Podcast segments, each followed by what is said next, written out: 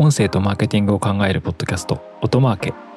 この番組では音声を活用したマーケティングや音声配信音声に近い領域の広告やアドテクコンテンツについてお話ししていきます。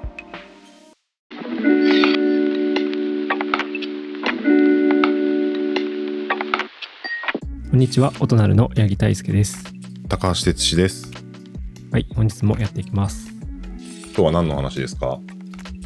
本日は、えー、と3月の末頃に出てた情報で、えー YouTube がポッドキャストにつながるよらしいよということについて話していきたいと思います。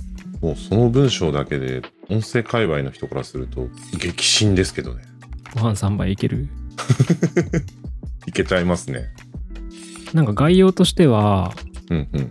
えっ、と、ポッドキャスト関連ニュース、ウェブニュースの、えーポッドニュースにリークというか、垂れ込み情報があって、アメリカの YouTube が一部のポッドキャスターに、なんかうちうちの資料を、スライドですね、パワーポイントみたいなやつを、まあ、配ってたっていう話で、はい。でそこに YouTube がポッドキャストにつながるっぽい情報が書かれていたというリーク情報が、えー2022年の3月30日にそのポッドニュースに掲載されましたという感じですね。すごいですね。これ、ポッドキャストパブリッシャー向けに YouTube が制作した84ページのプレゼンテーションってなかなか、なかなかありますね。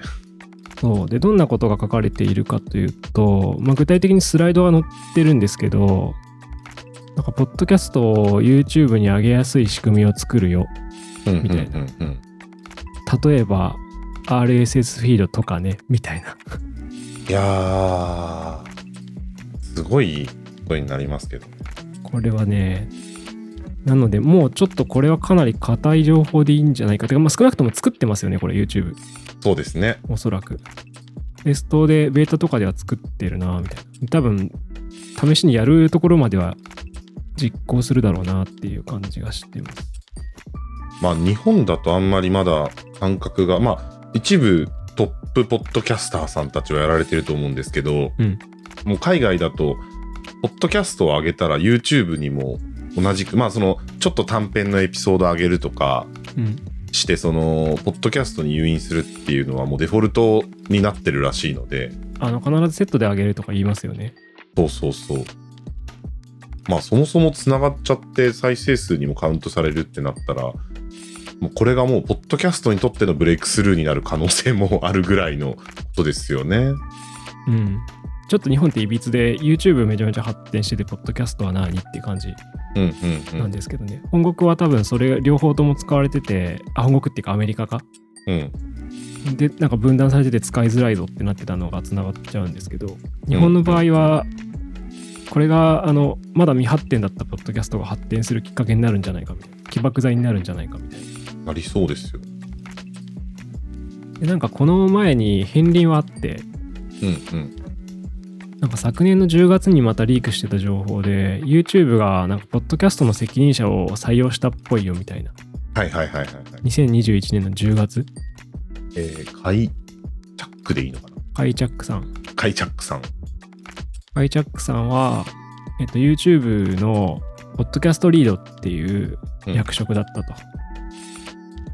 なんか、この時は結構いろいろそのホスティングに参加するかもしれないとかいろいろ噂になってましたけど、うんやっぱ今回の YouTube が RSS 受け入れる可能性があるよっていうのは、シンプルかつ一番インパクトがある内容だなって思いますね。そうですね。なんかもう世の中でやられてることで繋がってないのが不便だったっていう状況があるんうんで、うん繋がったら多分瞬時に大量のポッドキャストコンテンツが YouTube にシームレスに流れ始めるんだろうなっていう。ホスティングもやるかどうかっていうのはあんまりよまだよく分かってないんですよね、今回の内容からは。分かってないんですよ。今回のリーク情報も私、これ英語の基地なんですけど、ホスティングやる可能性はあるというか、YouTube ってそもそもホスティングなんでっていうね、動画も。彼らは YouTube にアップしたら YouTube に上がってるわけなんで、そもそもホスティングやってるんで、なんか戦略上、ホスティングやるのかなみたいな感じだったうんんですけど、うん。でもこの3月のリークでは受ける方が先だったっていう感じです。はいはいはい。明確に。10月の予想だとホスティングやるんじゃないかっていう予想もありましたよね。うん2021年の時は。うんなんかちなみにあの、あこれは僕が勝手に思ったことなんですけど、日本だけなんですかね、なんか YouTube と Podcast がつながるっていう噂はあったんですけど、うん。はい。この3月の情報がリークする1ヶ月ぐらい前か2ヶ月ぐらい前に、あの、つながるわけじゃなくて、ポッドキャスト配信者を YouTube に誘致しようとしてるっていう動きがなんかあったらしくて、YouTube。はいはいはい。ありましたね。だから技術的につながるんじゃなくて、ただ誘致しようとしてるだけなんじゃないかみたいな話が流れてて、うんすごくがっかりしたっていう。うちの社内みんなが、みんなじゃないですね、一部のメンバーが、なんだよみたいな。それだけかとは思いましたよね。繋がらねえというか、むしろなんか取り込みに来てんじゃんとは思いましたけど。全部 YouTuber にしようとしてんじゃんみたいな。だったら繋がってくれた方がいいですよね。と思いきや、その一変して3月30日のリーク情報で、RSS とかでつなぐかもねみたいなこと書いてうんうんうん。なんかあと、オーディオ広告に関してもなんか力入れますみたいなことも書いてあったみたいですね。その84ページの資料に。あ、そうなんだ。ただ、なんかオーディオ広告って、まあ、あんまり広く知られてないですけど、もうやってるじゃんっていうのもあったりして、うん。なんかまたどういう角度でこれを広げていくのかなって。あと、広告やるんだったらもう確かにホスティングやった方がいいよねとか、あ、本当だ。オーディオアドって書いてあるね。はい。まあでも、やるでしょっていうか、今、あの、高橋さんが言った通り、やって、やり始めてるんで、実は。みんな知らないけど。みんな知らないんですよね。知らないじゃないですかね、まだ。うん、うん。実はサプライサイド側でも、デマンドサイド側でも、うん。プロダクトがあるっていうね。そうですね。あの、YouTube オーディオっていう、あの、YouTube ミュージックとか、まあ、あと YouTube にも出せる音声広告が実はあるんですけど、まあ、あんまり知られてないですよね。うん。なんかもう、追っ始める気だと思います。ああ、一気に。えーだって、前回のポッドキャスト配信で、ちょっと日本市場の話ですけど、インターネット広告費の30何パーとかがリスティングだったじゃないですか。うん、うん、うん、うん。つまりもうインターネット広告界の神なんですよね。Google は。なるほどね。で、神が唯一着手できてないのは SNS 広告か、うん、あ、SNS 広告はだいぶそこタッチできてないけど、うん、そうそう。動画は支配してるわけで、うん、うん、うん。YouTube で。で、オーディオが出てきて、ノータッチだから、じゃあオラやるわってなれるっていう。なんならだって技術的な仕様的には動画なんかよりね、簡単なわけで、まあ、そうですね。はい。応用でいけちゃうわけだから。これででも、Spotify、Amazon、Google のこう三つどもえみたいになっていったら、いや、ダメか、その3社だけじゃ。ラジコラジコとか、ね。日本市場はね、ラジコ頑張ってもらわないと、ポッドキャストも頑張らないといけない。そう。グローバルっていうか、アメリカ市場だったらもっとね、まあ、結構いつも言ってますけど、iHeart とかはい。パンドラとかねパンドラとか。はいはいはい。いるんですけど、日本市場はもうね、ラジコしかいない。うん。頑張ってほしい。頑張ってほしい。っていうか、YouTube が RSS 受け入れるんだったらっていう話ですよ。いや、ラジコも受け入れてくれないのかなって思っちゃいますけど。それこそ今だったらまだ最強の音声プラットフォームになれる。そうそうそうそう RSS 受。け入れてね、あの、面白いポッドキャストとリスナーが近いラジオ番組とかをレコメンドとかしたら、ラジオ普段聞かない層もめちゃめちゃラジオ聞くようになるわけ。まあ、ポッドキャストプラットフォーマー以外でこう、そこに太刀打ちできるのってやっぱアプリ保持者っていう観点はあると思う。まあ、この辺の話はちょっとマニアックな話ですけど。ちなみにあの Spotify の音声広告って僕らの話でもよく上がるんですけど、はい。あれは実は裏側は Google の技術なんですよね。ほう。おうって知ってるでしょ？知ってます、知ってますけど。いや、まあ、あのはい、実は別に隠された情報でもなくて、はいはいはい。よく見ると書いてあるんですけどね。Google アドマネージャーが入ってるから、うんうん。あれは動動画を元多分応用したものなんじゃないかと。うんうんうんうん。そうつまり Spotify の挿入型広告を実現している技術は実は Google のアドマネージャーなので、そう、当然自分たちでもメディア作ればやれてしまう。確かにそうですよね。怖いですよね、本当 Google って。根絶やしにししに来るんじゃないかみたいな。当たり前なんですけど、Google の仕組み使ってるってことは、その分 Google の利益が乗ってるわけで、そう。そこをなしにして、Google は自社ではできるということですもんね。怖っ。まあそうですね。なんかちょっとそこで言うと、Google は Spotify が音声広告で儲かれば、そのうちの何パーセントが Google に入る省流の仕組みなはずなので、うん。あのサーバー提供してるってことはね。うんうんなので、参入してこないかなって思ったんですけど、多分、僕の予想だと、市場がやっぱでかくなっちゃったんですよ。アメリカは特に。思ったよりもね。3000億円とか超えてるわけで。だからもう、やるかってなってんだろうなって。しかも、Spotify とかに提供してる仕組み、アドアドマネージャーの仕組み、アドサーバーの仕組みとは違うんですけど、結局 YouTube にもみんな配信者が上げてるから、うんうん。繋いじゃえみたいな。すごいなぁ最後にその、分析面も書いてあるのが、まあ、Google、YouTube らしいなと思うんですけど、はい。ニールセンとかのやつはい。オーディオファーストのクリエイター向けの新しい指標も提供しますって、なるほど。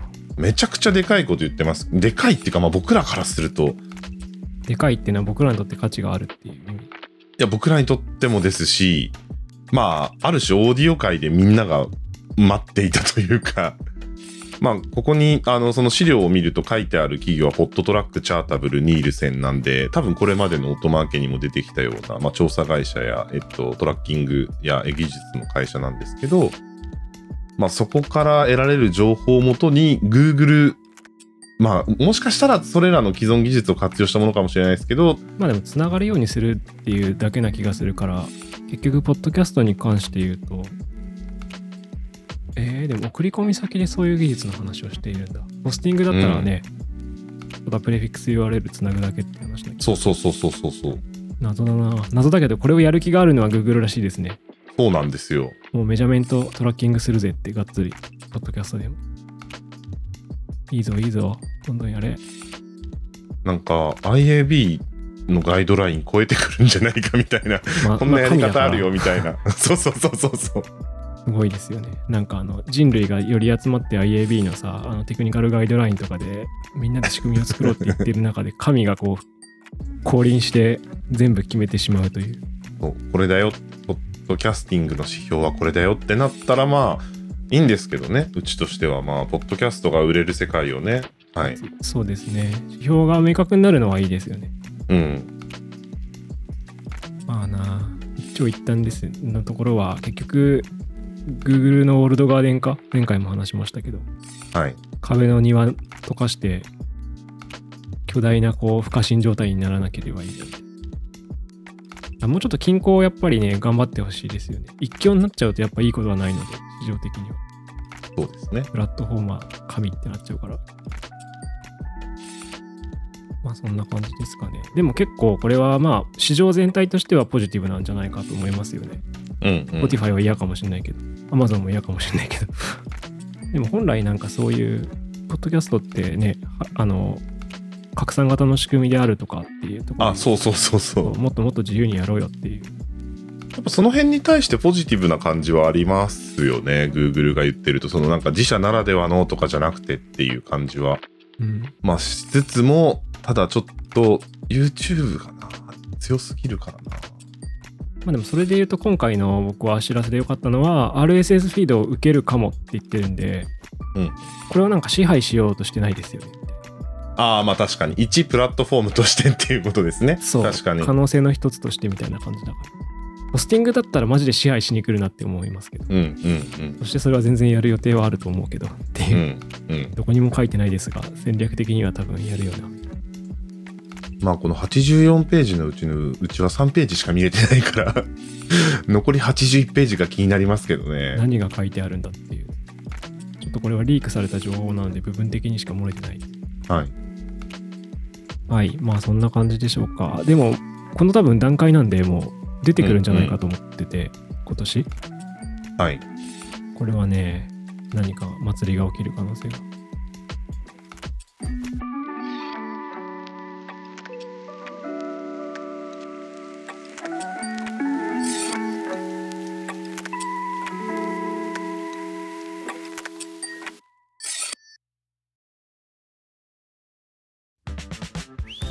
お知らせがあるということで、はい。高橋さん旅に出るっていう、そうなんですよ。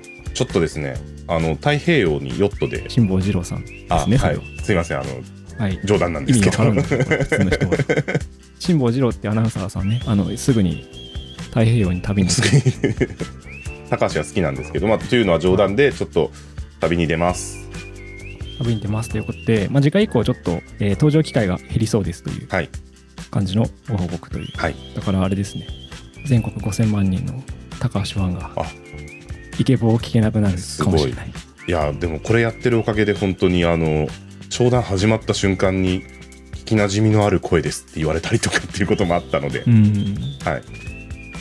僕とかもそうですけどね、なんか初めて会った気がしないとかっていうのがありますよね。でもそれ本当に音声のいいところですよね。なんか肉声だけで聞いてるから、うん。あ、こういう見た目なんですねみたいな、逆に声は知ってるけどみたいな。うんうん。はい。ということで、まあ、ただ、時々またあの遊びに来てくださいっていうはい感じなので、ぜひお願いいたします。はい。音もけはあのまだまだ続きます。あもうこれからはリスナーとして、そうです。リスナーとして時々来るゲストとしてとはいぜひぜひはい。よろしくお願。いします。